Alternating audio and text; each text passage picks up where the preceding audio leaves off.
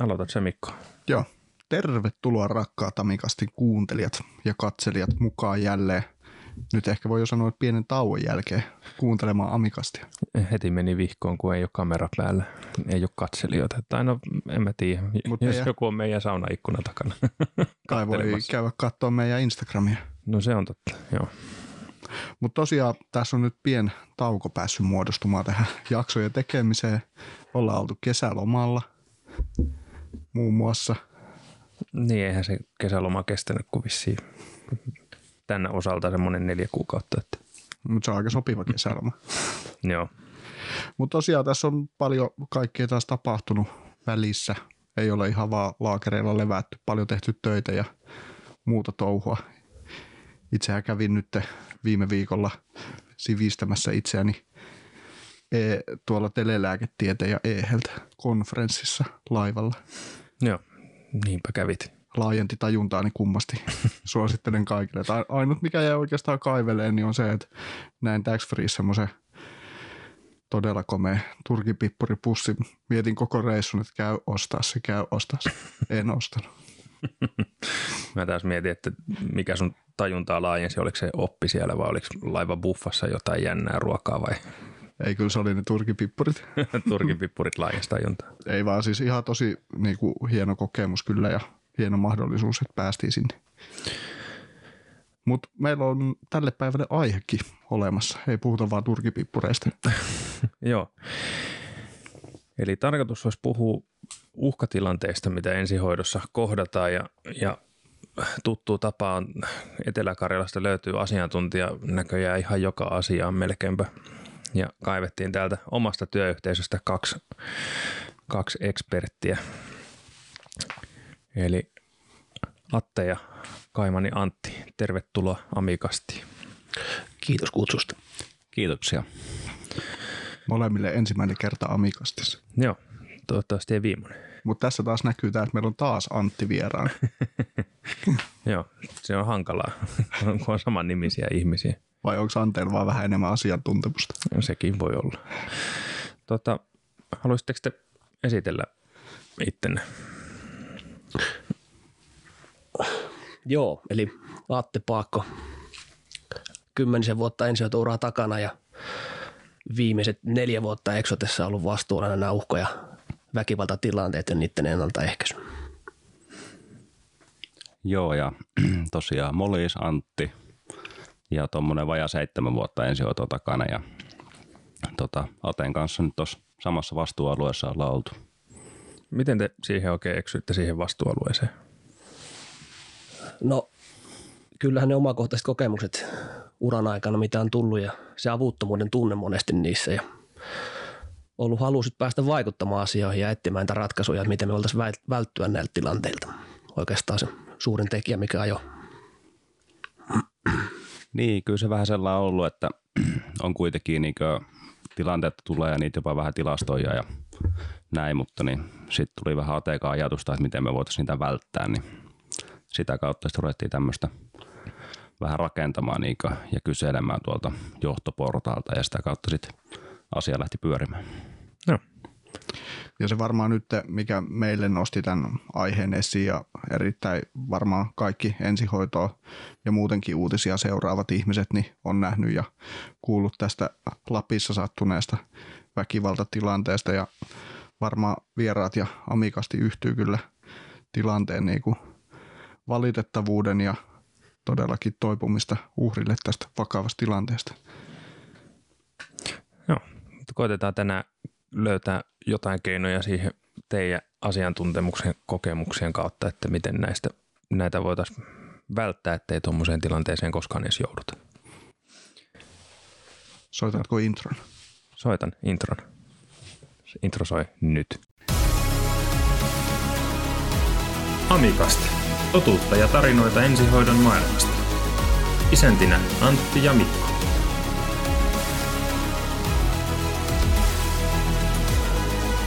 Tervetuloa mukaan. Nyt on intro kuultu ja lähdetään ensimmäisen väittämän kautta tähän jaksoon pureutumaan ja semmoinen ensimmäinen kysymys on nyt sitten vieraille esittää, että onko ensihoitajatyö vaarallista? Kumpi haluaa aloittaa? Minä ilmeisesti. Anna mennä. Kaikki katsovat. Se meidän ykkösveturisi. Kyllä ja ei. Haluatko Eli- täsmentää? Tämä on nopeasti ohi tämä. Tota, meidän työ lähtökohtaisesti ei ole vaarallista, jos ajatellaan päivittäisensihoitoa. Jos ajatellaan ensihoidon tehtäviä, se lähtee hätäkeskuksen ris- riskinarvioista ja siinä pongataan jo näitä, minne ensihoito, ensihoidon turvallista mennä. Totta kai se ei ole aukotonta, mutta koska työskennellään hyvin vaihtelevassa ympäristössä, ihmisten kotona, julkisissa paikoissa, erilaisissa tilanteissa, niin siihen liittyy riskejä mihin meidän pitäisi pystyä varautumaan ennaltaehkäisevästi. Mm. No minkälaisia ne, vai Niin, ei lähinnä olisi vaan täydentänyt siihen, että just se, että kun olosuhteet muuttuu ja alueet ja paikat on tuntematta, mihin, mihin mennään, niin siinä kohtaa se, ja kyseessä on ihminen kuitenkin, kenet yleensä kohdataan, kun kohdataan, niin tota, se on arvaamatonta, jolloin se saattaa olla sitten myös vaarallista. Ja ehkä vähän sit sekin vaikuttaa aina, että se välttämättä se uhka ei aina tuu siitä niinku itse tehtävästä, vaan se voi tulla ihan tilanteen ulkopuolelta myöskin. Mutta se, että tavallaan niitä uhkia voi tulla, on liikkeellä ensihoitajana tai ihan kenenä vaan, niin sama uhka voi vaania. mm. No, minkälaisia ne uhkatilanteet sitten on, mitä ensihoitajat yleensä kohtaa työtehtävissä? Meillä tietysti kaikilla on varmaan joku tai useampikin omakohtainen kokemus, mutta on niin kuin laajemmassa mittakaavassa yksilön kokemus on aina vain yksilön kokemus. Jos lähdetään ihan sanallisesta uhkailusta kiinni käymiseen ja vakavampaa väkivaltaa, niin kaikkea siltä väliltä. Se, mikä näyttelee merkittävää roolia ensihoidon uhkatilanteissa on päihteet ja päihtymystila. Valtaosa uhkan aiheuttajista on päihteiden vaikutuksen alasena. Ja jos tähän soppaan vielä lisätään mielenterveysongelmat ja syrjäytyneisyys ja ylipäätään niin kuin asenteet yhteiskunnan auttajia kohtaan monesti, niin soppa on valmis. Joo, kyllä. Eipä tuo hirveästi ole lisättävää, että päihteet, mielenterveysongelmat, siinä ne varmaan pääsääntöisesti on, mistä tulee nämä uhkatilanteet isoimmilta osin. No tota, niin kuin Antti äsken tuossa sanoi, niin varmaan meillä kaikilla on, on näistä uhkatilanteista kokemuksia ja näin, mutta miten usein niitä uhkatilanteita tulee vastaan? Onko meillä tästä jotain ihan, ihan niin kuin faktaa olemassa vai onko se tosiaan se empiirinen kokemus ainoastaan? Kyselyiden perusteella niin se sanallinen ehkä lievä väkivallan muoto on, on ihan voisi sanoa päivittäistä ensihoidossa. Ei tarkoita sitä, että yksi työpari kokee joka vuorossa sitä, mutta sen ilmentymistiheys on, on se. Ja ehkä nämä vakavammat sitten onneksi on se jäävuoren huippu, mitkä tota, uutiskynnyksen ylittää. Ja ne on huomattavasti onneksi harvinaisempia, mutta päivittäin voisi sanoa, että jollain tavalla väkivallan uhka on kuitenkin ensi- ensihoitotyössä läsnä. No miten tota, niin, ää, ne uhkatilanteet, sitä tietysti, tai ainakin oma kokemus on se, että se niinku tavallaan asennoituminen niitä uhkatilanteita kohtaan on muuttunut ja niitä on varmaan ruvettu nyt enemmän niinku tilastoimaan, mutta pystyykö tilastoista tai muuten sanomaan, että onko ne uhkatilanteet yleistynyt tai onko se uhka jotenkin muuttunut niinku menneiltä vuosilta? Tilastojen valossahan niitä on huomattavasti enemmän. Joka vuosi on kasvanut ne määrät, mikä osittain varmasti selittyy kyllä sillä, että niitä raportoidaan tihemmin kuin ennen. Uhkaa on varmasti ollut kautta aikoja, mitä vanhemmilta kollegoiltakin on kuullut, mutta nyt ehkä se tietoisuus siitä, että se ei kuulu meidän työhön, niin on edesauttanut sitä, että niitä raportoidaan ja hyvä niin. Joo, niitä tosiaan raportoidaan enemmän ja sitten on yksilöllistä, että kuka kokee minkäkin asian uhkaksi, että haluaako siitä sitten tehdä raporttia, jos sanallisesti vaikka haistatellaan tai vähän uh, niin uhkaillaan, niin sitten toinen sen kokee uhkana ja toinen ei, että sitä kautta ne tilastot vähän myös elää. Niin, eli vähän sitä, sitä samaa, mitä on varmaan yleisestikin yhteiskunnassa, että ihmiset on toisaalta tuntuu ainakin, että ollaan herkempiä puuttumaan tai sanomaan asioista, jotka kokee epäkohdaksi. Niin se osittain sit tätäkin tilastoa muuttaa tai nostaa päätään siellä. Toki aina se yksilön kokemus on, jokaisen kokemus on yhtä arvokas, että eihän sitä pidä lähteä arvottamaan, että jos joku kokee vittuilun uhkaavana, niin vähän huonoa se on mennä sanomaan, että ihan turhaa nyt koe tuommoisia. Ja sit... Tai ainakin näin mä ajattelen. Vähän sama kuin vaikka sen potilaan hätä on aina subjektiivinen, se kokee oman ongelmansa omalla tavallaan. Ei sitä voi arvottaa, että sun hätä on huono, ei se ole oikein. Ja, ja ehkä se, sekin ainakin itsestä tuntuu, että se vähän niin kuin vaikuttaa myös tähän asiaan, että, että on kokenut, niin kuin, että suhtautuminen niin kuin ensihoitajiin ja ensihoitoon on myöskin muuttunut tavallaan niin kuin lähestulkoon kaikkeen terveydenhuoltoon. Että, että joskus näissä tilanteissa tuntuu, että näkyy aika paljon myös se, että ihmiset on tosi turhautuneita siihen niin kuin tavallaan apuun ja niihin auttajiin, että se tavallaan lähtöasenne jo siihen tilanteeseen on semmoinen niin puoliaggressiivinen. Että tavallaan se arvostus ensihoitoa ja ensihoitajia kohtaan on myös ainakin oman kokemuksen mukaan jonkun verran laskenut. Mikko on varmasti asian, asian ytimessä ja juuri tuo turhautuneisuus ja se lähtötilanne on jo se, mikä monesti, monesti voi johtaa siihen uhkaavaan väkivaltaiseen käytökseen, mikä tietenkään siis ei ole hyväksyttävää millä, missään muodossa. Ja tuohon raportointiin haluaisin vielä lisätä sen, että se on tärkeää, että kaikki tilanteet liittyisivät sitten semmoiseen sanalliseen uhkailuun tai ihan kiinnikäymiseen. Oli se päihtyneen ihmisen tai vaikka muistisairaan vanhuksen aiheuttamaa, niin ne tulisi aina raportoida, jotta saataisiin ihan konkreettista faktaa siitä ja dataa, kuinka paljon tämä vuositasolla tapahtuu. Koska mm. nykyisissä tilastoissa on, voidaan, voidaan väittää, että läheskään kaikkea tosiaan raportoida, mistä olisi syytä niin kuin tehdä mm. ilmoitus ja saa sitä tietoa. Niin ja se on varmaan ne asenteet on vähän muuttumassa nyt raportoinnin suhteen, niin kuin, että mitä enemmän tulee uusia ensihoitajia, niin sitä enemmän varmaan raportoidaan ja se on vähän koko, niin kuin, ehkä niin koko maailman kautta niin terveydenhuollon näiden asioiden niin tilastoinnin tulevaisuus, että sitä tehdään nyt herkemmin. Ja sitä kautta ne varmaan just määrät nousee koko ajan vuosi vuodelta senkin takia. Niin kuin omaa uraa miettii, niin onkohan mä tehnyt yhtään niin kuin suoraan semmoista, uh, uh, että joku olisi uhannut minua, niin siitä raportoinut mitenkään. Ainoa on se yksi kerta, mistä, minkä tekittiin, että mistä oli sitten todistajana lakituvassa. Se on ainoa kerta, mikä tulee itselle mieleen, että onhan niitä varmaan aika, aika paljon sattunut tässä 15 vuodessa. Hmm. Ja kyllähän se on niinku vähän sitten tavallaan just se ajatus siitä, että, että, että onko sitten vähän kovempi jätkä, jos ei niitä tavallaan raportoi, että voi näyttää sen, että eihän tuon ollut oikeastaan mitään, että kun ei, eihän se edes ampunut. niin vähän sellainen niin kuin se asenne siitä, että onko parempi olla vähän pikkusen varovainen kuin sitten taas katuvainen. Mun mielestä se asenne on myöskin muuttunut aika monen muunkin asian suhteen ensihoidossa, että asioita ehkä mietitään nykyään vähän eri kannalta.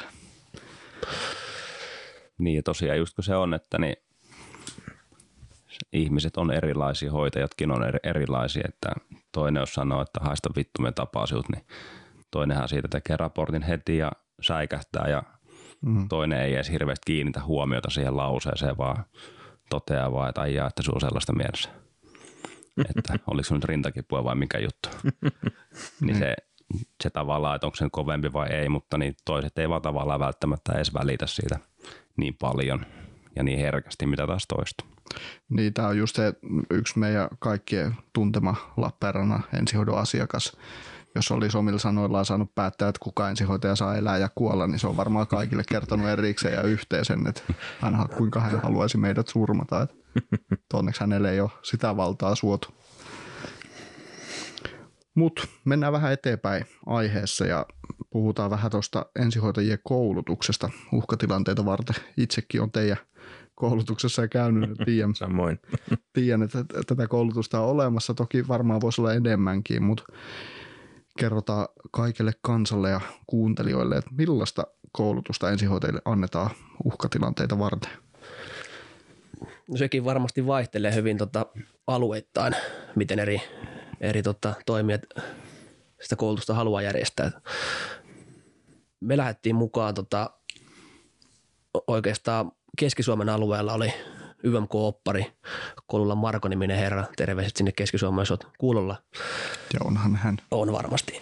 Tuota, teki hienon duunin suunnitelman ja YMK-opparin tosiaan aiheesta ja kävin siellä tutustumassa nelisen vuotta sitten tähän koulutukseen ja sen pohjalta lähdettiin sitten meille muokkaamaan saman, samankaltaista. Ja tämähän, tai sielläkin perustui siihen ihan projektiin, minkä pohjalta se oli tehty. Siinä käydään läpi siis, miten me voidaan ennakoida eri tilanteita. Ja se nimenomaan se ennaltaehkäisy on nyt tässä se sana, koska meillä on paljon semmoisia mahdollisuuksia ennen kuin me joudutaan sen väkivallan uhkaan.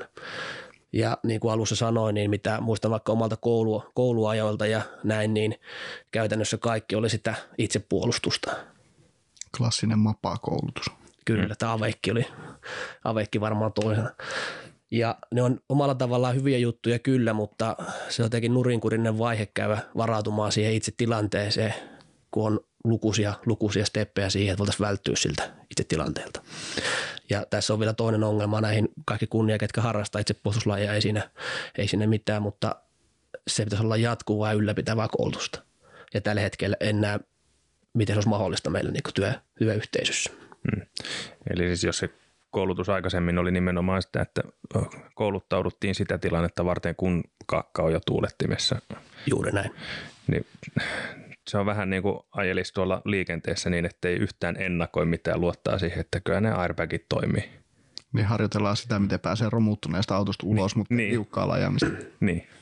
siis vähän sama logiikkahan siinä on. Ja siis samahan mäkin muistan sieltä, meillä ei ollut edes kouluaikaa silloin, silloin aikaa sitten mitään itse niin kuin mapakoulutusta tai muuta, että se oli lähinnä vasta, että muistakaa katsoa, katsoa niin kuin ovien taakse.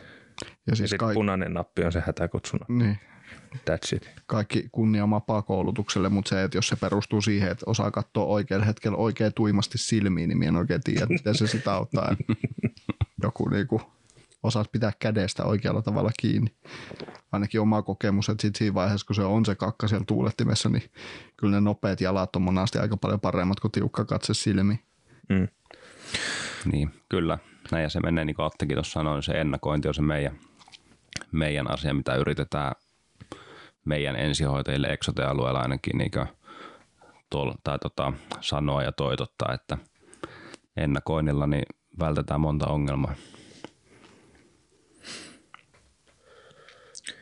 No, miten sitten, jos nyt ollaan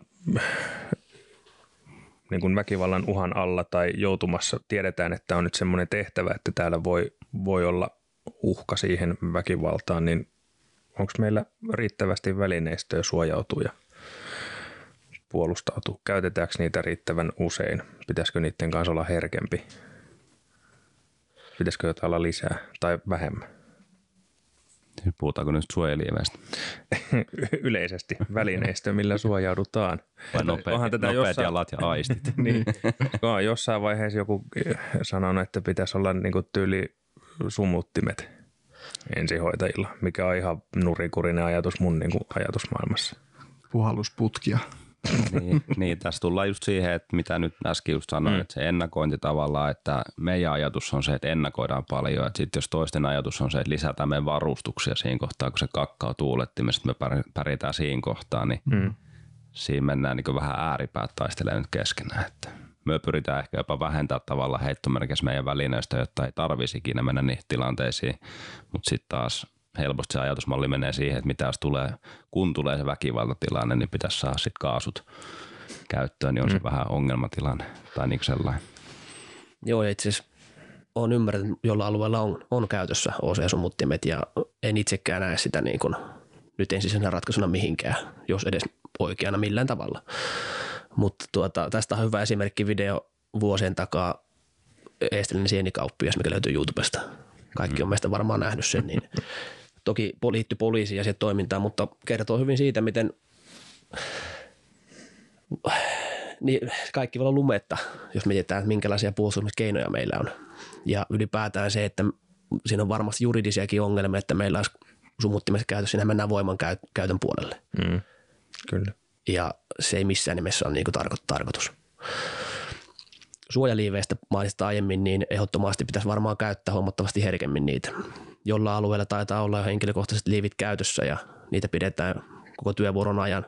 Joka paikassa näin ei ole.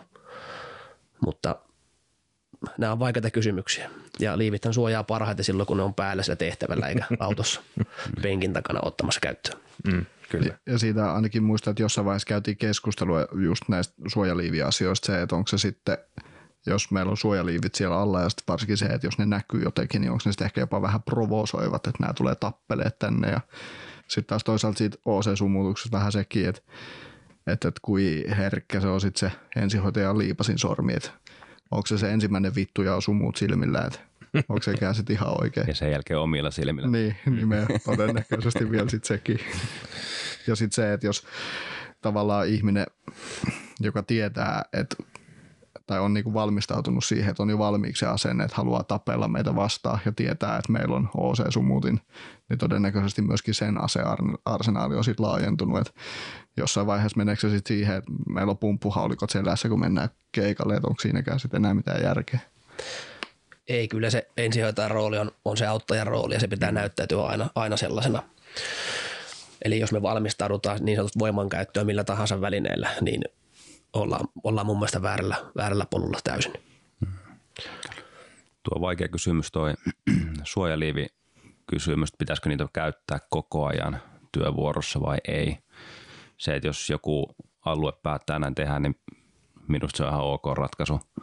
Mutta sitten taas toisaalta itse en meidän alueella ehkä haluaisi lähteä siihen, että on koko ajan liivit päällä, että se tekee sen työn tekemisen aika raskaaksi loppupeleistä kuitenkin, vaikka olisi kuin kevyet liivit ja näin, että niin, mutta niin, se on vaikea kysymys. Se on varmaan vaikea kysymys, mutta se vaan niinku just siinä, että, että ne tilanteet, missä niitä liivejä voi sitten tarvita, niin ne voi tulla tosi yllättäen. Ja sitten siinä on just niin kuin Atte sanoi, että ne liivit on sitten siellä penkin takana, niin ne no. auttaa sitten vähän heikosti. Näin ja se on, ja sitten kun yleensä se niin, niin sanotusti ehkä vaikein tilanne tulee siinä kohtaa, kun ei osata varautua. Eli se tulee yllättävästi, jolloin luultavasti mm. ne just on liivit, liivit on se penki takana ja näin, niin nämä on niitä hankalia tilanteita sitten, missä pitäisi niin periaatteessa koko ajan olla sataprosenttinen fokus siihen ennakointiin. On se 80-vuotias rintakipu, vanha rouva tai sitten huumeiden käyttäjä, mihin mennään, niin intoksikaatiolle, niin se pitäisi tavallaan se uhka ja fokus olla koko ajan sama. On se mm. potilas ja keikka mikä tahansa. Se on oikeastaan aivan loistava aasinsilta tähän seuraavaan aiheeseen, eli vaaran merkkeihin. Millaisia ne on ne vaaran merkit, mitä meidän pitäisi pystyä aistimaan siellä tehtävillä ja niistä ihmisistä?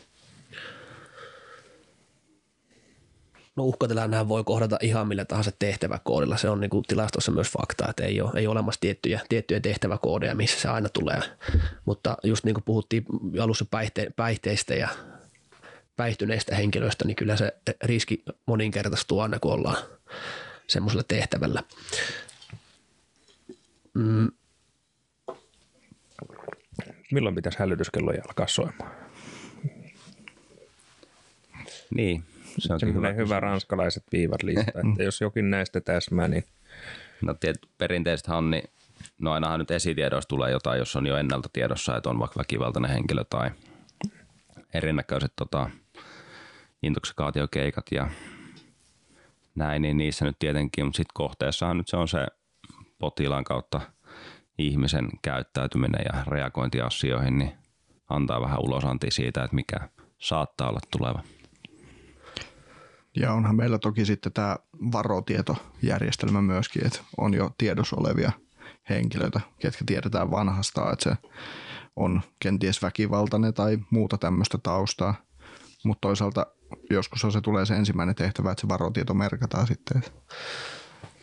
Juuri näin. Ja se varmaan tässäkin on nyt semmoinen toiminta, malli, mitä on hyvä, hyvä käyttää joka tehtävällä, mitä itse on tähän AECR noudattamaan, kun on kouluttautunut, niin ihan se kohteeseen soittaminen. Puhelu kertoo todella paljon, mikä siellä on tilanne ja ketä on paikalla ja mikä se ilmapiiri on siellä.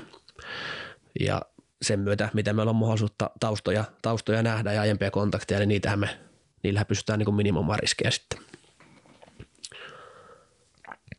Eli soittokohteeseen potilaan henkilötunnus sieltä käydään kurkkaamassa potilastietojärjestelmästä, että mitä, mitä siellä on ennestään.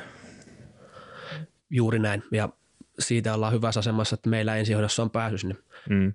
meidän, meidän potilastietojärjestelmään. Tämäkään ei ole automaatio. Joo, ei, ei kuulemma. Että jos mietitään ihan potilasturvallisuutta, miten merkittävässä roolissa, mutta myös samalla työturvallisuutta mm. ajatellen. Niin sitä oli just sanomassa, että eihän se rajoitu pelkästään näihin, että tavallaan kerätään tietoa siitä potentiaalisesta uhasta kohteessa, joka meitä kohtaisi, vaan yhtä lailla kerätään samalla vo- tavalla voidaan kerätä tietoa siitä potilaasta esitietoa meille, jotta me voidaan tehdä nopeampia ja ehkä parempia päätöksiä tarpeen niin vaatiessa siellä paikan päällä sitten. No miltä teistä tuntuu, kun olette näitä koulutuksia pitänyt, niin havaitseeko ensihoitajat tai osaako ne tulkita näitä vaaranmerkkejä vai mennäänkö sinne takki auki? Läpät silmillä. Niin, niin no. Ja vetoketjut auki kengistä. Tietysti koulutustilanteet on aina vähän hankalia ja haastavia siinä mielessä, kun ne on simulaatiotilanteita, niin kaikillahan on niin hoksottimet käynnissä koko ajan 110 prosenttisesti, että se on vähän haastavaa, mutta kyllä sitten jonkun verran mitä juttelee niin ihan työvuoroissa ja näin, niin osa noudattaa annettuja ohjeita ja näin, mutta osa sitten ei ehkä ihan muista niitä tai ei ole mm. tottunut käyttämään. Että niin. Kaikki meni hyvin viime vuorossakin, niin menee tässäkin vuorossa, ei mitään ei sattunut koskaan. Mm-hmm se on just näin, että se on, on hyvin varmaan ensihoitaja kohtaista, että mikä se havainnoinnin taso on tehtävällä ja minkälaisen asunto ollaan vaikka menossa, minkälaisia vaaratekijöitä siellä voi olla, niin jos, jos menee, toiset voi mennä putkinäällä hoitamaan potilasta, toiset katsoo ympärilleen tarkemmin, mutta varmasti valtaosa menee ensihoitajista ja tunnistaa vaaratekijöitä, mutta ehkä se enemmän nimenomaan, että miten pitäisi suhtautua mihinkin, niin se on vähän aina haastavampi kysymys sitten. Se havainnointi on yllättävän vaikeaa ja sitä on joskus ihan kiusalla tuolla koululla, kun on näitä ensimmäisiä ensihoidon kursseja ollut, missä just puhutaan ensiarvion tekemisestä ja DRABC, huolehdi ensin omasta turvallisuudesta, D niin kuin danger. Ja sitten kun ne on lähtenyt tekemään niitä ensiarvioita, niin mä oon jättänyt sinne johonkin simulaatiotilla ruokapöydälle tai johonkin käsiaseen niin kuin replikan 9 millisen pistoolin. Ja ei sitä kukaan koskaan huomaa, mm. vaikka se on niin kuin ihan näkyvillä.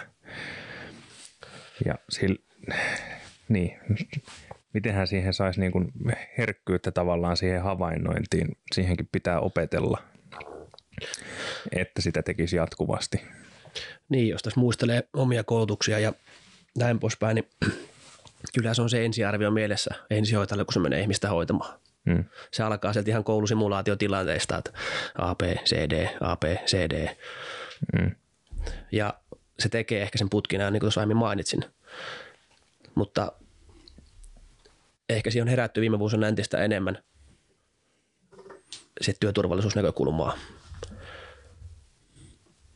Niin, kyllä. Ja sitten se aika paljon pitäisi tulla niin semmoiseen työparityöskentelyyn siinä, että vaikka sillä toisella olisikin se putkinäkö pikkasen päällä, niin sitten se perässä tulee voisi ainakin hereillä enemmän, silloin yleensä enemmän aikaa kuitenkin, niin seurata vähän sitä tilannetta niin taustalta, jos se H1 menee se putkinäkö päällä siihen kohteeseen ja potilaan luokse. Niin.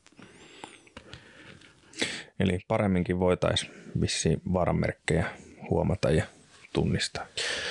Niin, ja tuossa niin kuin Antti toikin esille sitä roolitusta, niin se on yksi merkittävä, merkittävä tekijä kanssa, eli toinen olisi varmistaa sieltä tehtävällä havainnoisympäristöä jatkuvasti, toinen voi tutkia ja hoitaa potilasta tarvittaessa. Niin, kyllä. Ja on tosiaan, niin on tässä parantamisen varaa, mutta niin sanotaanko, että ollaan niin koulutustiellä ja vähän muutoksen tiellä, että niin se vaatii vaan aikaa. No tota, mm, mites, kun näitä tietysti on tutkittu jonkun verran ja nyt kun niitä nykyään tilastoidaan, niin onko sitä tavallaan analysoitu, että onko niissä tilanteissa samankaltaisuuksia ja toistuvuutta, eli tavallaan opitaanko niistä jo sattuneista tilanteista, käännetäänkö ne niinku opiksi ja onneksi? osittain opitaan ja osittain ei sitten, että niin tuntuu vähän, että noita tiettyjä tilanteita sattuu vähän saman tyylisiä ja niistä ei kuitenkaan opita riittävän paljon, mutta sekin on vähän varmaan tulevaisuutta, että näitä itse haluaisin ainakin, että näitä tapahtuneita tilanteita jaettaisiin enemmän niin työyhteisön tietoa, jolloin sitten taas niin kaikkien hoksottimet olisi vähän hereillä, että tämmöistä niin oikeasti tapahtuukin. Eikä vaan aina, että jos tulee joku inhottava tilanne, niin sitten se jää jonkun pienen porukan tietoon ja kolme neljäsosaa työyhteisöstä ei tiedä ollenkaan siitä, niin muuta kuin huhu, huhupuhetta pelkästään. Mm. Niin haluaisin itse jakaa tietoa enemmän. Niin ja onhan se ehkä vähän semmoinen ensihoidon oma varotietojärjestelmä niin perustuu siihen, että sulla on työpari ja sitten sanoo, että hei, että me oon käynyt täällä aikaisemminkin, että, hmm. että tähän pitää nyt varautua ja sitten tavallaan se tieto on vaan sillä yhdellä ihmisellä tai sillä työparilla, mikä on silloin siellä käynyt, niin se on myös ehkä vähän kurjaa välillä. Hmm, pitäisikö sitten olla joku viikkotiedotteen yhteydessä, mikä vaikka meillä on käytössä? Et tuli tämmöinen niin kuin matalan uhan, keski suuren uhan tai suuren uhan tehtävä sattu tällä meidän alueella ja ei tietenkään nimiä ja osoitteita ja näin, vaan yleisellä tasolla, että ensihoitoyksikkö meni kohteeseen ja siellä tapahtui sitten sitä ja tätä ja tilanne laukesi tällä tavalla. Pitäisikö semmoista tiedottamista olla enemmän? Ihan varmasti pitäisi ja sitä on itse asiassa jossain vaiheessa mietittykin sitä, mikä se meidän, miten se voitaisiin toteuttaa, mutta se on jäänyt aina vielä suunnitelman tasolla – raportointiin vielä sen verran, jos palaan tuohon, että ehdottomasti tarvittaisiin semmoinen valtakunnallinen raportointijärjestelmä ja tiedonjaku jako alueiden kesken. Koska on jo hetken miettinyt itsekin sitä, että jos jollain alueella tapahtuu jotain, jonkinlainen uhkatilanne, mistä voisi kaikki oppia ja se tieto hyödyttäisi, niin ehdottomasti pitäisi pystyä jakamaan muille alueille. Ja tota, tällä hetkellä ainoastaan on tilastotietoa, mikä jaetaan mm. kumppanuusverkosto pelastuslaisten kumppanuusverkosto ja Exote on mukana siinä, mihin jaetaan, jaetaan vuosittain niitä. Mutta siellä nimenomaan, mikä se tilanne oli muuta kuin pääpiirteittäin, tai miten, miten se hoidettiin, niin niitä, niitä tietoja ei ole jaettu toistaiseksi. Niin, se pelkkä tilastodata ei oikeastaan, eihän se auta ehkäisemään mitään, jos siinä vaan kerrotaan, että näin paljon näitä nyt sattuu 2020 vuonna tai 2021 vuonna. Hmm. Niin se on vähän semmoinen kaukainen. Se, niin kuin, se nähdään, että niitä on, mutta sitä ei koeta kuitenkaan, että se saattaisi sattua vaikka minullekin se mm. tilanne. Vaikka tilastot osoittaa, että niitä sattuu kyllä. Niin. niin se on se, tulee ajoittain nyt niin kuin just tämän Lapin tapahtuman jälkeen, niin alkaa somesta taas tulee niitä älä kampanjoita tai älä rikohoitajaasi kampanjoita, mutta mm. loppujen lopuksi se tieto siitä, että millaisia ne tilanteet. En nyt tarkoita sitä, että niitä yksittäisiä tapauksia pitäisi alkaa kaikille kansalle avaamaan, mutta Joo, ei, ei tietenkään niin kuin mediassa niin, mutta niitä. ammattilaiset, ketkä näitä kohtaa niin kuin oikeasti päivittäin, niin kuin oli äsken puhetta, niin olisi hyvä, että käytäisiin läpi niitä, että se tilanne oli tällainen ja mitä siitä nyt sitten opitaan, että voidaan ensi kerralla toimia eri tavalla, niin se olisi mm. varmaan todella arvokasta ja toisi varmaan niin kuin enemmän näkyväksi sen, että tavallaan mitä virheitä tai miten siinä on niin kuin toimittu työturvallisuusajattelun niin kuin ulkopuolella. Niin ja se toisi sitä, että mitä enemmän jaettaisiin tietoa, niin sitä enemmän ihmisten asenteetkin ne ennakoisi niitä tilanteita, koska siitä mm. puhuttaisiin enemmän. Mm. Et sitten jos tilastoidaan vaan ja pienporukka tietää jotain inhottavia keissejä, niin sitten se muu osa ei tavallaan välttämättä ei koe sitä, niin kuin, että se uhka saattaa olla todellinen. Mitä enemmän puhuttaisiin, niin sen enemmän sitä ajateltaisikin. Kyllähän siis, ja onhan se toki fakta, että vaikka kuin varauduttaisiin ja oltaisiin turvallisia, niin totta kai se tilanne voi silti tulla, mutta se ainakin varmaan vähentäisi niitä tilanteita, mihin voidaan vaikuttaa jo ennalta. Niin, sitä virhettä ei tarvitsisi itse oppia aina kantapään kautta vaan jo mm. etu, etupainotteisesti. Että. Niin, se on hassu ajatus, että semmoista tiedonjakosysteemiä ei ole olemassa, koska esimerkiksi Hypro toimii vähän niin kuin samalla logiikalla, että on ollut tapahtumassa jokin virhe hoitamisessa. Siitä tehdään ilmoitus, jonka pohjalta muutetaan toimintatapaa niin, että sitä virhettä ei pääse enää tapahtumaan uudestaan. Niin miksi sen pitää olla pelkästään niin kuin potilaaseen liittyvät virheet, joista kerätään tuolla tavalla ilmoituksia ja pyritään kehittämään sitä hoitotyötä. Miksei se voisi olla yhtä lailla niin kuin meidän työturvallisuudenkin. Juuri näin. Ja sitä ensin toimintaympäristöä nimenomaan, että on poikkeuksena vaikka muuhun terveydenhuollon että mm. tilanteet on niin vaihtelevia. Niin, sitä joskus joku puhuu kerran tuolla koulumaailmassa, että silloin kun ollaan sairaalan sisällä, niin silloinhan me ollaan, me pystytään kontrolloimaan sitä tilaa.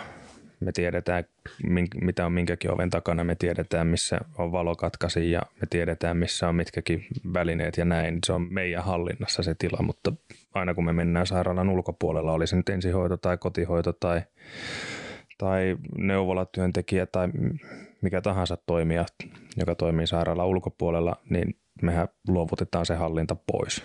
Tai meidän on pakko luovuttaa se, koska toimitaan siellä ihmisten kote- kodeissa. Se on se, sitten taas niillä ihmisillä on se kotikenttäetu siinä, että heillä niin, niin sanotusti joo. joudutaan vieraskentälle. Mm. Ja sitten jos ajatellaan vaikka ambulanssitoimintaympäristössä, niin valtaosahan tapahtuu myös ambulanssissa näistä meidän vaaratilanteista. Mm. Niin miten vähän siihen on vuosien mittaan kiinnitetty huomiota. Se on se meidän ainoa tuttu ympäristö, mikä kulkee mukana tuolla tehtäville. Mm. Ja meidän pitäisi pystyä hallitsemaan se tila ja pitää turvallisena. Niin, kuinka paljon tuommoisessa keskivertoambulanssissa on käden ulottuvilla ihmisen vahingoittamiseen tarvittavaa välineistöä tai käytettävää, mahdollisesti käytettävää välineistöä, niin kyllä sitä niin kuin siinä, jos käteisen levittää, niin aika monta välinettä on, millä pystyy toista satuutta. Mm ja vaihtoehto ylipäätään vähissä siihen suojautumiseen ja ennakointiin, mutta siihen on vaihtoehtoja. Tähän me itse asiassa koulutuspakettia rakennettiin. Mm. No, miten virka-apupyyntö ja poliisin rooli? Nyt tästä nyt on, tämähän on ollut semmoinen oikein, tästä voisi melkein kirjoittaa jonkun pienen novellin, miten tämä on elänyt nyt viime vuosina ja käyty ihan oikeuskanslerin kauttakin hakemassa vähän vauhtia eri ohjeistuksille, mutta – Saataisiin tulla jopa romaania. Niin. Miten näette, että miten se toimii ensihoidon osalta? Virka-apupyyntö, poliisin tuki?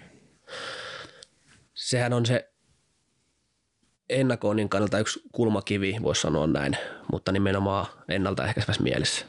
Eli kun puhutaan yllättävistä tilanteista, niin silloinhan, silloinhan on asia ihan erikseen, mutta joo, alkuvuodestahan tuli se poliisilaitoksen linjaus siihen, että poliisi aina virka-apua, kun tarkkailu lähete vasta kun tarkkailulähete on, on tehty ja mm. nyt se kumottiin sitten tuossa loppukesästä eduskunnan oikeusasiamiehen toimesta. Ja palattiin siltä tavalla vanhaa, että edelleen virkapua saadaan, kuten aiemminkin, mutta kyllä siinä monesti on haasteita ollut ja se vaatii meiltä paljon perustella sitä, että milloin, milloin, milloin se virkapu tulee kyseeseen. Se vaatii sitä taustatyön tekemistä, että jos niin kyseessä on, on akuutti tilanne ja uhka, niin silloinhan se silloinhan se on ihan niin kuin toista väylää, miten edetään siinä tilanteessa ja mm. silloin virkaapu, virkaapu ei ole kyseessä, mutta kyllä se monesti on haasteellista. Ja siinä on iso riski siihen, jos ajatellaan tilanteita, mihin me voidaan mennä ensihoitajana turvallisesti, niin jos tiedetään ennalta, ennalta ihminen, ihminen ja ne vaarat siellä paikan päällä, niin siinä oli oikea riski keväällä, että ne ihmiset jää hoitamatta.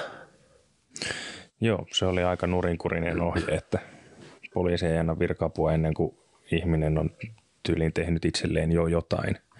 Niin kuin ajatus oli melkein se, että se pitää olla todistettavasti riittävän itsetuhoinen tai muille vaaraksi ennen kuin poliisi antaa virka-apua. Että siinä kevät talvella muutaman kerran niitä ihmetteli, että miten hän hitossa tästä nyt selvitään. Onneksi niillä kerroilla potilas sitten lopulta pitkän maanittelun jälkeen suostui vapaaehtoisesti lähteä mukaan, mutta – niin ja jotenkin se ajatus siitä, että hänelle pitää saada ensiksi tarkkailu lähete ja ongelma on se, että ilman poliisia häntä ei saada sinne mm. lääkärin luokse, mikä tekee sen tarkkailulähetteen. Niin, kyllä.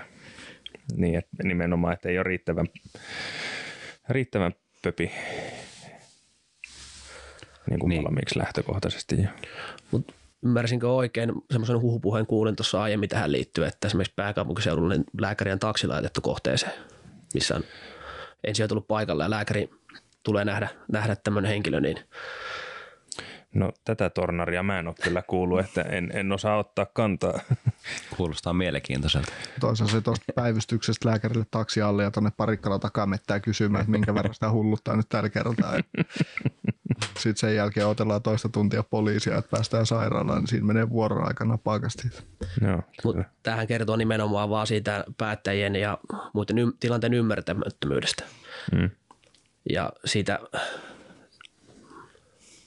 tilanne oli oikeasti ihan käsittämätön keväällä. Onneksi se on tosiaan kumottu nyt, mutta, mutta riskit oli isot siinä. Että Onnistu sekoittaa pakkaa aika paljon Joo. kyseinen, kyseinen linjaus ja ohjeistus, että niin itsekään ollut enää välillä ihan kartalle, että miten tässä pitää toimia missäkin kohtaa. Että niin, Toivon vaan, että niitä tehtäviä ei tuu. niin mm. mutta varmaan en tiedä juur, juurisyystä mikä tässä on, mutta niin varmaan nuo poliisin resurssit on niin rajallis- rajalliset, että yrittää sitä kautta mm-hmm. miettiä niitä tehokasta käyttöä myös, että niin sen verran ymmärrystä sinne puoleen, mutta niin oli kyllä outo linjaus. Niin ja sitten ei todellakaan kyse ole siitä, ettei ne poliisit, ketkä tuolla kentällä on, ettei ne olisi halunnut auttaa. Että kyse ei niinku missään nimessä ole siitä, vaan se, että se tulee paljon ylempää se. Mm. Mutta sitten jos palataan vielä vähän tähän uhkatilanneasiaan, niin miten se toimii tota, se poliisien niinku apu, jos koetaan se tilanne uhkaavaksi, että jos ei puhuta virka-apupyynnöstä, vaan se, että saadaan poliisi ikään kuin turvaamaan sitä ensihoidotehtävää. No lähtökohtaisesti vähän, mikä on häketiedoissa, niin se riippuu, että jos siellä on selkeitä uhkamerkkejä, niin kyllä se poliisi liittyy aika herkästi tehtävälle ja se toimii hyvin, mutta sitten taas jos sieltä ei mitään niinkö ennakkotietoa tuu, mutta sitten taas ensihoitajilla on joku Muuttuu tieto. muuttuu tieto siitä kohteesta tai tilanteesta, niin silloin se poliisin saaminen kohteeseen on aika hankalaa. Ja silloin pitää vaan mennä vähän, tai niin kuin se ajatusmalli on, että mennään vähän kattelemaan, mitä siellä on. niin silloin mennään vähän pieleen tietyllä tavalla.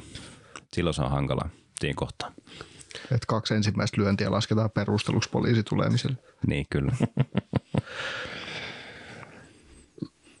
niin, tuossa päästään just siihen, että jos me etukäteen on tiedossa, on aiempia kokemuksia ja löytyy, löytyy järjestelmistä semmoisia riskitietoja niin sanotusti, niin silloinhan se menee niin kuin virkavun puolelle. Ja taas niissä tilanteissa, että jos mietitään hätäpuhelun, tilannehan voi muuttua sen jälkeen paljon, sen takia meidän kohteeseen soittamisella on iso merkitys, koska kun me viedään tiedot eteenpäin, niin kyllä sen poliisin, poliisin sinne paikalle aika hyvin saa niissä tietyissä tilanteissa. Ja on tämä minun mielestä myöskin tämä puoli kehittynyt aika paljon, että se on nykyään jopa aika paljon helpompaa saada se poliisi sinne kuin ehkä joskus ennen vanhaa oli. Että et, niin kuin tavallaan niitä ensihoitajien perusteluja ehkä uskotaan jo paremmin. Niin ja siinä on vähän sekin, että siinä pitää olla lakiperuste ymmärtääkseni, että poliisi esimerkiksi saa tulla sinne niin ihmisen asuntoon kynnyksen yli niin sanotusti, että niin se taitaa laki määrittää heidänkin toimintatavat ja valtuudet. Että jos siinä ei ole mitään riskitekijää, niin heille ei ymmärtääkseni ole suoranaista oikeutta mennä sen kynnyksen yli. Jolloin, Niin, ainakaan jos kansalainen kieltää, että niin, toki, että jos siellä on joku selkeä semmoinen uhka tai sana, niin kuin, sanallinen, tullut sanallisesti esille, että siellä on uhka, niin silloin heillä on ymmärtääkseni jo siinä vaiheessa niin oikeus tullakin, mutta nämä on hankalia aina nämä mm. poliisi mukaan saamiset välillä. Joo, ja nimenomaan ensihoidollahan on, meihän tulee selviät jo haastavista kippotilastilanteista, jos ajatellaan, mutta nimenomaan se liittyy väkivallan uhkaa tai sillä uhkailua tai muuta tällaista, niin silloin se on automaattisesti poliisin tehtävä ja he tosiaan tarvii sen toimivallan ensihoidon tehtävällä, että voi mukaan tulla sinne tehtävälle. Joo. No miten sitten, jos se poliisi ei pääse tai suostu, todennäköisesti ei vaan pääse nyt resurssien puutteiden takia tulemaan paikalle tukemaan sitä ensihoidon tehtävää, ensihoitoyksikköä, niin onko se ensihoitaja tyhmä vai rohkea, jos se kuitenkin sinne menee? Hieman provosoiva kysymys. Niin, Niin. se, Riippuu mistä roikkuu vai? se tota, jos ajatellaan sitä toimintamallia, miten me ollaan koulutettu ja miten itse näen fiksuksi, eli soitetaan kohteeseen, tehdään se riskiarvio, perehdytään taustoihin. Ja jos sieltä tosiaan ei löydy mitään sellaista niin kuin riskiä, niin silloin se on meidän tehtävä hoitaa se lähtökohtaisesti. Mutta ne tilanteet, että jos siellä on tosiaan väkivallan uhkaa, akuutti tilanne päällä, niin kyllä se on poliisin tehtävä. Ja en, en näe niin kuin rohkeana, rohkeana lähteä sinne kokeilemaan onnea, miten se tilanne etenee. Totta kai on semmoisia tilanteita sitten, että se potilaan, potilaan tilanne vaatisi ensihoitoa nopeasti kohteeseen ja tietojen perusteella turvallista mennä. Ne, ne on niitä vaikeita tilanteita sitten ehkä miettiä, miten, miten niissä edetään, mutta lähtökohtaisesti niin ne, mitkä on poliisin tehtävä, ne kuuluu poliisin hoidettavaksi. Ja me, meidän pitää näyttäytyä ensihoidon auttajina, se on ihan, ihan vaan niin kuin fakta siinä. Niin, ja onhan meillä tosiaan, niin meidänkin alueella on ollut tilanteita, missä kohtaa ei ole menty kohteeseen, kun poliisi ei saa mukaan. Niin se on sitten kenttäjohtajan päätöksellä tehty se arvio, että sinne ei mennä nyt, koska se on liian vaarallista ensihoitajille. Niin ja tuohon vielä itse asiassa lisätäkseni, niin työturvallisuuslakiin se perustuu. Siellä on oikeus kieltäytyä vaarallisen työn tekemisestä, mikä voi monesti täyttyä kyllä. No. Mennäänkö sitten vielä eteenpäin? Tota, niin tästä on nyt myöskin ollut paljon tämän, tämän, tämän asian tiimolta tämän Lapin tapauksen jälkeen varsinkin paljon mediassa myöskin puhetta, että pitäisikö ensihoitajiin kohdistuneessa uhka- tai väkivaltatilanteessa seurata kovempia rangaistuksia. On ollut puhetta tästä virkamiehen väkivaltaisesta vastustamisesta tai muusta ikään kuin poliiseihin. Monesti se voisi selkeyttää asioita ehkä jälkeenpäin, mutta ennaltaehkäisyskö se yhtä uhkatilannetta, jos ajatellaan. Minusta on mm. hienoa, että tämä meni totta kai niin kuin laki, laki läpi, mutta tuota niin, Mm, nostaako se kynnystä kumauttaa Niin. nyrkillä ensihoitaja Niin. naamaa sitä humalassa tai Eli- huumeen vaikutuksen alasena tai mielenterveysjärkkynyt ihmisellä, niin laskeeko se kynnystä tai nostaako se kynnystä lyö ensihoitajaa se tieto, että tästä voi saada 50 prosenttia enemmän kakku. niin ja mikä se rangaistus oikeasti olisi. Niin, Se, se, että sen takia pitäisi enemmän keskittyä siihen, että miten me koulutetaan valtakunnallisesti ensihoitajia. Ja oikea suunta on varmasti se, että yksi, yksi malli koko, koko valtakuntaan, miten me voidaan ennaltaehkäistä, mitkä meidän asenteet on sen tehtäville. Se on, se on tärkeimmässä osassa kuin se, että mikä se rangaistavuus on. Kuitenkin rikoksia tapahtuu päivittäin, vaikka ne on, on rangaistavia laissa, niin ei se estä niitä. Ja näen, näen tämän samalla, samanlaisena asiana, mutta totta kai toivoisin, että tuo asia ottaisi tulta alle ja etenisi siellä lakivaliokunnassa. Mutta jos tässä olisi semmoinen, että siitä rangaistuksen tulisi yhdyskuntapalvelusta, jos joutuisi tulla kertoa sitten ensihoitotyöntekijöille, että miksi toimi näin. Mm. Joo, kyllä se minunkin mielipide on se, että niin olisi se hyvä, että se laki menisi läpi, että saisi vähän kovempia rangaistuksia, mutta tosiaan se luultavasti se ei poista sitä itse ongelmaa ja näitä tapahtumia. joo ei se varmaan kokona, kokonaan sitä poista niin kuin väkivallan uhkaa ensihoitotehtävistä tietenkään, mutta Mutta se on hieno, hieno viesti tietysti päättäjiltä ja yhteiskunnan viesti kansalaisille ja mm, ehkä, myös, ehkä myös työtä tekeville, että sitä ei hyväksytä, mutta nimenomaan se ongelma ei siltä tule poistumaan. Ja sitten tässä on toki myöskin sitten aina nousee se keskustelu, että kyllähän näitä tilanteita käy muillekin kuin ensihoitajille, että miksi olisi just ensihoitajat, että mihin se raja vetää sitten, mm. että ketkä näitä kohtaa. Onko tässä nyt sitten jotain, ilmeisesti on käsittänyt jotain liittoja ja muita järjestöjä, jotka tätä ajaa tätä asiaa. Joo, se on siis ymmärtääkseni vuonna 2019 mennyt se laki, tai kansalaisaloitteena taas mennä laki eteenpäin, ja se on edelleen siellä eduskunnan, Oliko 18? voi hyvin olla. Joskus silloin. Et Tuota, Ennen siellä vanhaa. vuosia sitten, ja se on edelleen niin kuin siellä mm. ilman mitään kannanottoa tai päätöstä. Eli nyt kaikki ne kansanedustajat, jotka kuuntelee tätä podcastia, koska kyllähän ne kuuntelee, niin ottakaa asia esille. Niin, voisi ajatella, että vaalit on tulossa, niin tuossa olisi hyvä semmoinen omaa profiilia nostettava. Voitaisiin tehdä Amikastissa semmoinen vaalimakkaran maistelujakso. Ihan vaan vihjeenä. Lähdetään torille äänityslaitteen kanssa kyselemään ehdokkaiden mielipiteitä. Kyllä, ensihoidosta ja vaalimakkaroista. No sitten jos kuitenkin nyt ennaltaehkäisystä ja hyvästä havainnoinnista ja hyvästä oikeanlaista asenteesta huolimatta tuleekin se vakava väkivallan uhka, niin millaisia toimenpiteitä sen jälkeen sitten käytetään ja tapahtuu?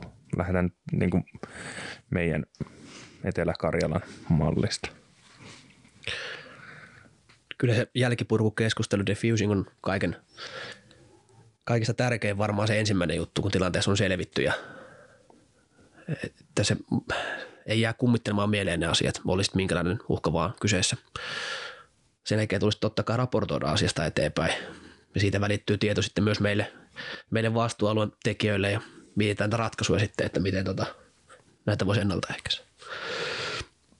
Rikosilmoitusten luku unohtamatta tietysti, että ehdottomasti kaikissa tilanteissa kuitenkin tulisi tehdä se rikosilmoitus, jos, jos sinne väkivaltaa on jouttu kohtaamaan tehtävällä. Tarkoitatko nyt fyysistä väkivaltaa nimenomaan vai? No, fyysistä, mutta myös ihan uhkailukin tietyissä tilanteissa, mm. niin missä laiton uhkaus tai muu voi täyttyä, niin tot, totta kai niin niistä tulisi myös tehdä rikosilmoitus. No. Niin, se rikosilmoitus nähdään ehkä aika semmoisena isona asiana tavallaan, tai niin kuin, sitä ei ole kovin helppo lähteä tekemään, ehkä ihmiset ajattelee sen näin, mutta sitähän voisi käyttää myös ihan matalalla kynnyksellä myös, että eihän aina tarvitse saada nyrkkiä naamaa, kun tehdään rikosilmoitus, että ihan siviilipuolen maailmassakin rikosilmoituksia tehdään hyvinkin pienistä asioista, että, niin, Joo. että tavallaan että se rikosilmoitus nimikkeenä, niin se on aika semmoinen ehkä vähän niin raskaan oloinen tavallaan prosessi, mutta niin sitähän voisi käyttää vähän matalammalla kynnykselläkin. Ja ehkä siinä voi olla vähän se ajatus, että ei välttämättä halua sitä rikoksen tekijää enää kohdata uudelleen, niin jos ajatellaan, että se tulee se rikosilmoitus, niin sitten sen joutuu sen ihmisen kohtaan vielä uudelleenkin. No onko jotain teidän mielestä vielä, mitä tuosta paletista puuttuu? Pitäisikö sinne lisätä jotain toimenpiteitä? No en, en tiedä, toi niinku, niinku tapahtuman jälkeen tapahtuvat asiat, niin minun mielestä aika hyvät semmoiset toimintatavat tällä hetkellä, että niin se vaan, että niin, niitä pitää sitten toteuttaa, kun ja jos näitä asioita tapahtuu. Niin, niin ja se, kun saa se raportti, että jotain on tapahtunut, niin me kontaktoidaan, kontaktoidaan asianosaiset ja käydään läpi tilanne vielä, että onko mitään muita huomioita ja miten sitten voisi oppia erikseen. Kaikki ei kuitenkaan siihen raporttiin, HiPro on aika vaikea saada, saada ilmi.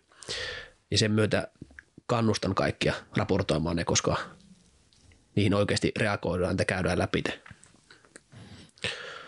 Niin varmaan mulla jäi, jäi vaan mieleen se niin kuin yleisesti tiedottaminen niistä vaikka nyt viikkotiedotteissa, että se voisi olla hyvä lisä vielä tuohon, mutta muuten aika kattavasti raportoidaan tai on toimenpiteitä sen tapahtuman jälkeenkin sitten. Kyllä ja tässä päästään just siihen aiheeseen, että jos me saataisiin yli rajojen, hyvinvointia, tulevien mm. hyvinvointialueiden yli rajojen niin tietoa eri tapahtumista, niin sillä olisi oikeasti voisi olla vaikutusta. Niin, sillä olisi varmaan isokin vaikutus, että pystyisi vähän tuota koulutusta miettimään paremmin ja jakamaan sitä tietoa ja pitää niin sanotusti keskustelua yllä, jolloin se meidän valmiustaso on aina parempi siellä kohteessa, on se keikka mikä tahansa. Niin se yli, yli rajojen tiedottaminen, niin se olisi varmaan aika loistava juttu, jos näin tapahtuisi. Mutta tuossakin on koko ajan niin kuin parempaa suuntaa tapahtumassa kehitystä, jos miettii vaikka koulutuksen, että koulutusverkosto on olemassa nykyään, joka jakaa asioita keskenään, että me on huomattu, että tämmöinen tapa opettaa ylläpitää tiettyä osaamista on toiminut meillä ja sitten ei tarvitse niin kaikkien keksiä sitä samaa pyörää joka alueella erikseen uudestaan. Toivottavasti se sama kehitys tulisi myös tähän suuntaan tai tämän teeman suuntaan. Niin yksi, yksi, mikä varmaan voisi olla kehitysidea, niin olisi tuonne koulujen puoleen vähän jonkunnäköistä uhka- ja vaaratilanne koulutusta jo sinne kouluille. Oliko Atella jotain? Joo, siis ainakin täällä Lappeenrannassa ollaan hyvin päästy hmm. Korkeakoulun kanssa, että ensihoitajan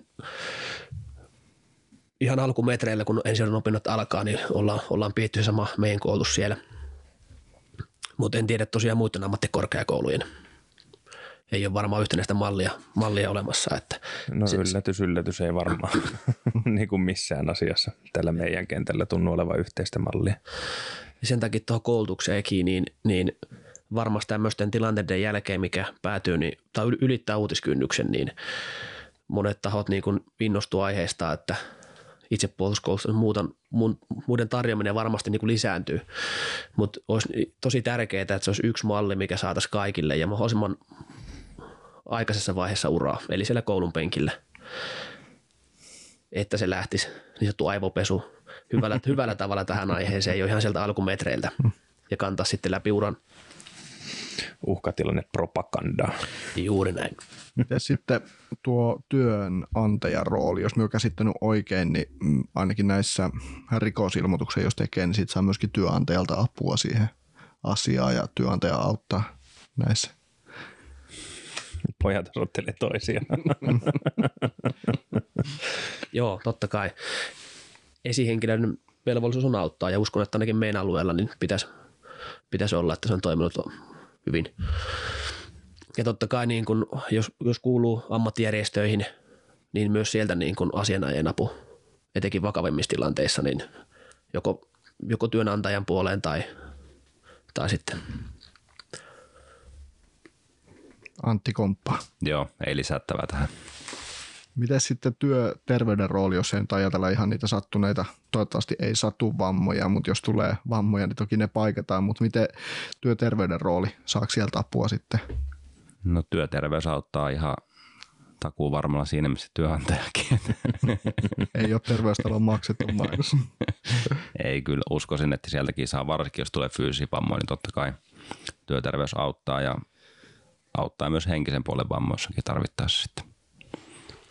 Joo, no on varmaan semmoisia, jos ajatellaan, että se jälkipurku voidaan suorittaa työvuorossa ja siellä lähipäivinä, mutta jos se, jos se jollain tavalla jää sinne mieleen kummittelemaan ja mikä, mitä vakavammasta tilanteesta kyse, niin todennäköisempää on, niin totta kai se työterveys on siinä avainasemassa, mutta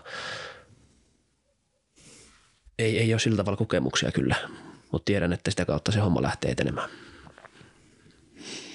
No onko mitään tietoa teillä, kuinka paljon tämmöiset tilanteet aiheuttaa vammoja, sairaspoissaoloja, joko henkisiä tai fyysisiä, vaikkapa vuositasolla Etelä-Karjalassa tai?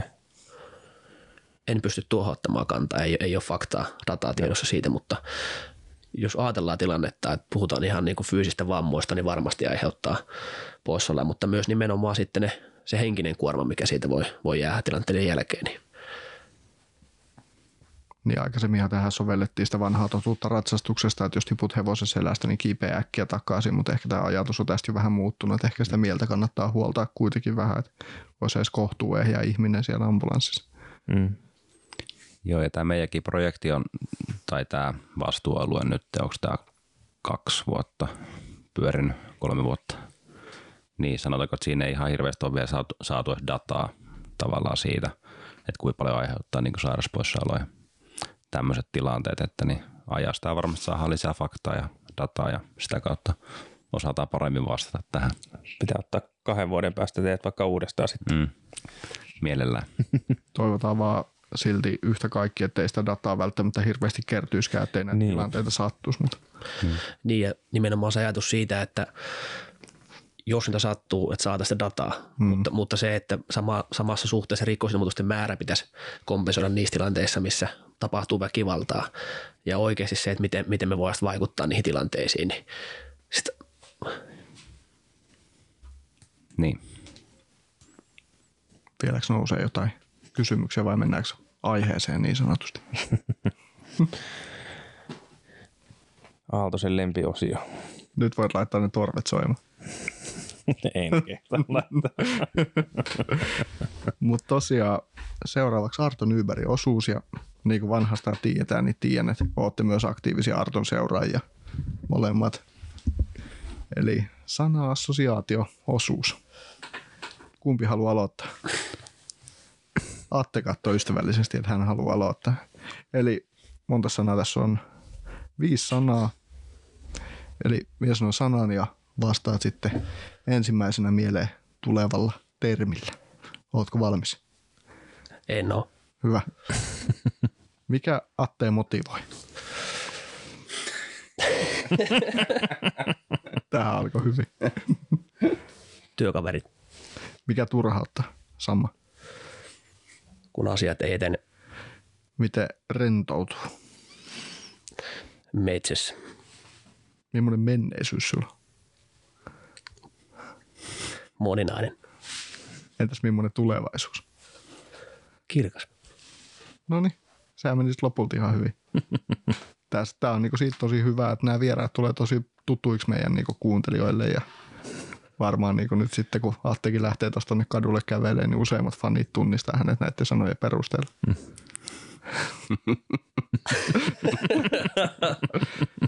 sitten on Antin vuoro. Joo. Sanat on samoja, mutta älä, älä ihan suoraan kopioida. Samaa ei saa sanoa. Jätkä keksi uusia se-. Mitä se vastasi? Onneksi sulla on kanan muisti. Hyvä, mutta Niin. lyhyt. on, on, on. No, mikä Antti motivoi? Haasteet. Mikä turhauttaa? Ei saanut sanoa samaa. A- Atte sanoi työkaveri. Tähän on pakko sanoa kyllä sama asia, että niin, kun asiat ei etene Miten se rentoudut? Liikunnalla, Millainen menneisyys? mielenkiintoinen, Entäs tulevaisuus? herkullinen. Tähän liittyy vahvasti se keskustelu ennen tätä nauhoitusta. Mm, kyllä. Mutta tämä oli nyt tämmöinen jakso. Onko teillä vielä jotain loppusanoja, mitä haluaisitte yleisesti sanoa niin kuin uhkatilanteista, mitä ensihoidossa vastaan voi tulla tai niihin varautumisesta tai muuten aiheen ympäriltä? Niin, niin kuin alkuun kysyitte, että onko, onko ensin jotain työ vaarallista, niin kyllä ja ei. Eli työturvallisuus kuitenkin lähtee me jokaisen omasta ajattelutavasta ja asenteesta. Ja siihen toivoisin isoa muutosta ihan, ihan valtakunnallisesti. Ja toivon, että joskus, joskus ne asiat menee maaliin sillä tavalla, että saadaan se ennakointi siihen pisteeseen, että kaikki toimintamat on tasalaatuisia koulutuksen puolesta – ja saadaan sitä dataa jaettua, jolloin oikeasti voidaan vaikuttaa asioihin ja tehdä alasta turvallisempaa. Niin se meidän lähtökohta väittämä tälle jaksolle oli se, että onko ensihoitajista tullut maalitauluja.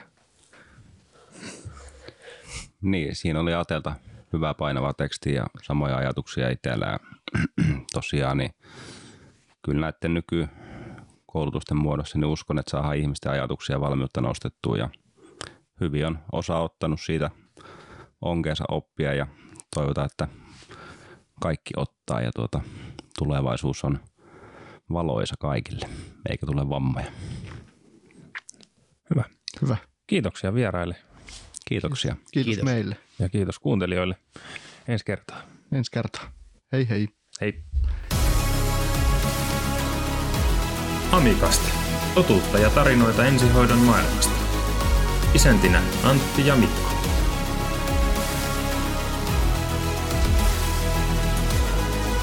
Tervetuloa mukaan